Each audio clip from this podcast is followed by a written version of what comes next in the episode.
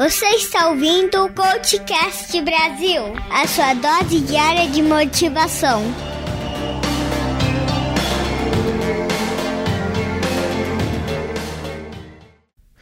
Uma coisa que eu reparo muitas vezes é que em alguns casos queremos seguir uma tendência, uma moda, mas nem sempre aquilo combina para mim ou combina para o outro.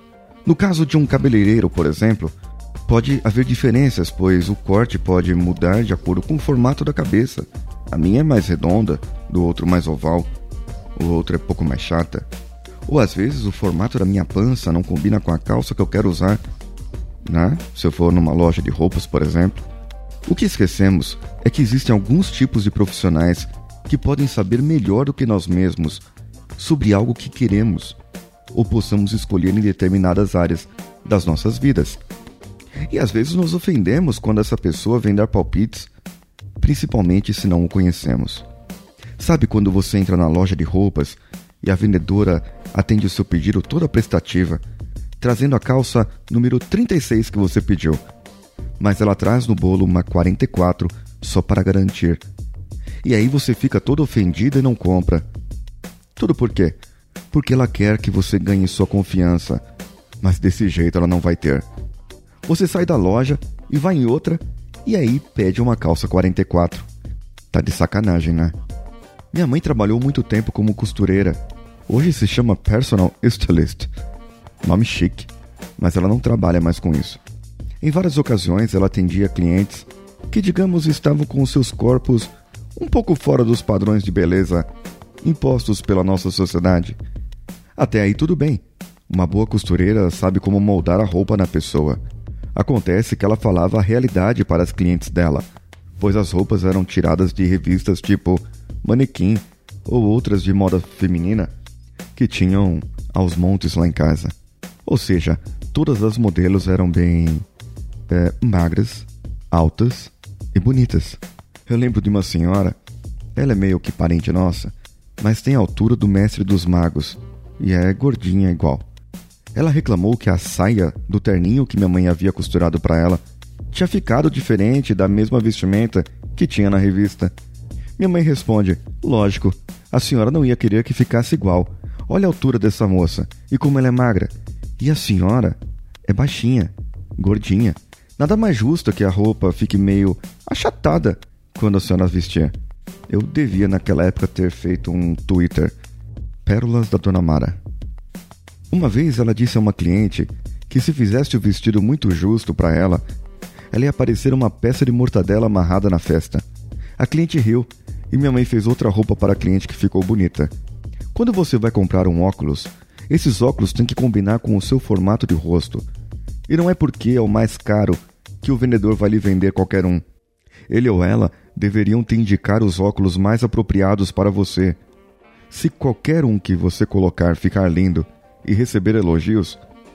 Ou você é Ana Hickman ou o Rodrigo Hilbert, que se se vestirem de mendigos ficarão lindos do mesmo jeito.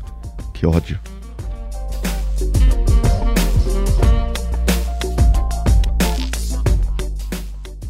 Um mecânico de confiança não vai te trair. Ele vai te dizer o que precisa fazer no seu carro e vai te avisar onde ficar atento para que em um mês ou dois você se programe para ele fazer uma outra tarefa parada para manutenção, pois ele detectou algo que poderá prejudicar o desempenho em determinado tempo. Mas o que um que você desconfia faz? Chega com uma lista quilométrica para você e te coloca na berlinda, fazendo você ficar com medo de sair dali se não fizer o conserto. Quando você vai ver o preço, cai de costas. Mas veja bem, todos temos obrigação. Você tem que entregar resultados, não é? Ele também tem e você ou o conserto do seu carro será o resultado ou parte dele. No caso, a chave aqui é a confiança. Você não vai confiar em uma pessoa qualquer para cortar o seu cabelo, vai? Para consertar o seu carro, menos ainda. Ou mesmo, e muito menos, para fazer uma cirurgia com riscos. Se bem que nesse último caso, em todas as outras, há sempre como pedir referências, não é? A gente faz às vezes um tratamento com um médico e outro faz cirurgia, mas um indica o outro. Agora, me diga, Você confiaria em um médico cardiologista obeso e fumante? Aquele que fala do tipo, faz o que eu falo, mas não faz o que eu faço. Ou num personal trainer que está fora dos padrões para esse tipo de profissional? Uma nutricionista que é gordinha e fala para você comer direito? Uma vez eu fui numa loja de videogames e tinha um daqueles com câmera, sabe aqueles consoles novos em que você é o joystick. Então o vendedor disse que tinha um em casa e usava os exercícios físicos, os jogos com exercícios e eram muito bons para emagrecimento. Sarcasticamente olhei para ele de cima a baixo e disse: Cara, tenho quatro opções para você. Ou você estava muito acima do seu peso e já perdeu bastante. Nesse caso, meus parabéns. Ou você está na frequência incorreta dos exercícios, ou faz pouco tempo que você começou, ou isso aí de câmera e você fazer exercício não está dando certo. Então, ele perdeu minha confiança e eu não comprei o console.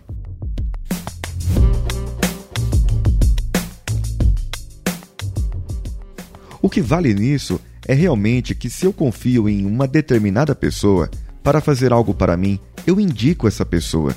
E a mesma pessoa, eu peço indicações. Já solicitei indicação de eletricista ao meu cabeleireiro.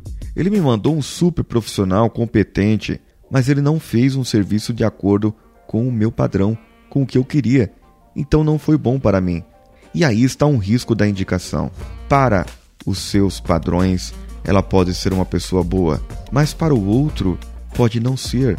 Porém, só o fato de ser lembrado, aquele profissional que foi indicado por outra pessoa deveria dar ao máximo, trabalhar melhor e ainda mais do que fez para o outro, porque assim ele fazendo um excelente trabalho para mim, eu poderei indicá-lo para outras pessoas.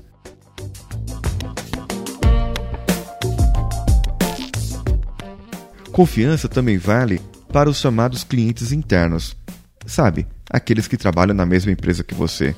E a confiança não se ganha, ela se conquista. E para gerar confiança, você deve ter algo chamado transparência. Ou seja, eu só posso confiar em outra pessoa se a outra pessoa for transparente comigo, ou seja, honesto, dizer a verdade. Mas o quanto vale essa transparência? O quanto eu devo ser honesto? A dose certa é quando, na empatia, eu possa me colocar na situação do outro e saber exatamente o que o outro quer ouvir. Sabe aquela sua amiga que engordou um pouco e aí ela veste aquele vestido justíssimo que, assim como minha mãe disse lá no começo, fica parecendo uma peça de mortadela amarrada. Você não sabe se ri ou se chora ao ver a cena. Mas qual grau de sinceridade você deve jogar para essa sua amiga? Pois você pode magoá-la. Agora, se você falar algo para ela na sinceridade e dizer com jeitinho que não ficou legal para ela, que aquilo não combina para ela, que ela pode ficar mais bonita com outra roupa, de repente ela pode mudar a sua visão e aceitar o que você falar. Mas tudo vai depender do jeito que você disser. E aí, comunicação, a gente fala outro dia. Mas volta lá no episódio, naquele conto que eu contei do caos do português. E aí você vai ver como a comunicação é importante. Tem uma pessoa que uma vez me chamou de canto e me disse que eu deveria cuidar do meu hálito, pois poderia afetar inclusive os meus atendimentos aos meus clientes. E pode ser que naquele período eu estava com algum problema na garganta, no estômago e estava gerando aquele bafão. Cara, isso é o máximo da transparência ou é o máximo da invasão de privacidade? O quanto você confia num amigo para poder ouvir algo assim? Se não for muito, ele não é o seu amigo de verdade. Se você tem uma pessoa em que possa confiar dessa maneira e ela em você, valorizem-se e sejam gratos uns aos outros.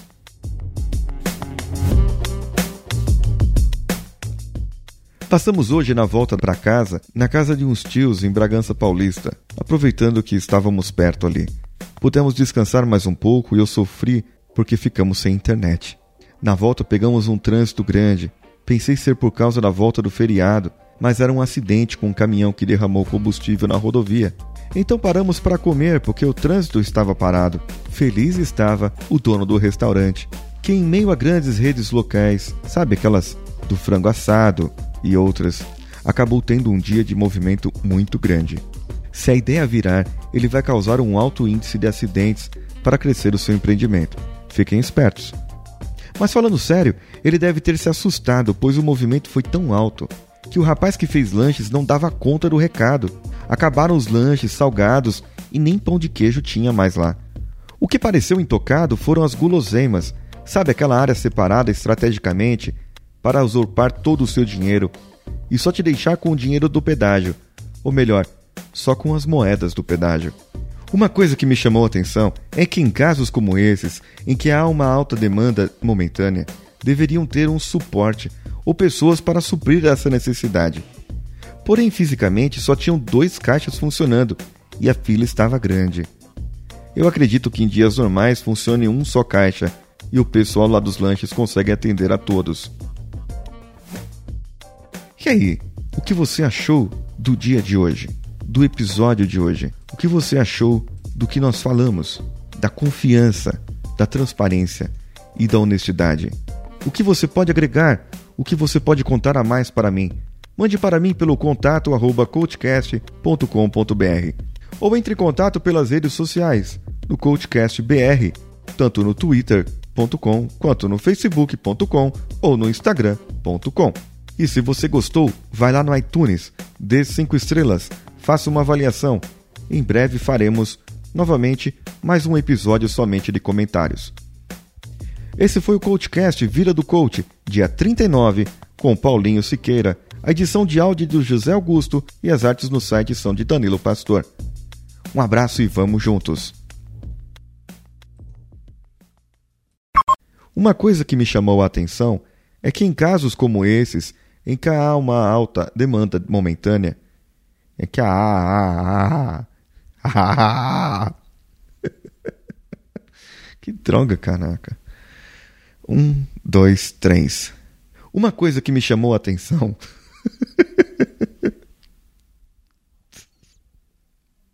Eu não sei cortar essa merda do Audacity, vai subir tudo assim. Hum.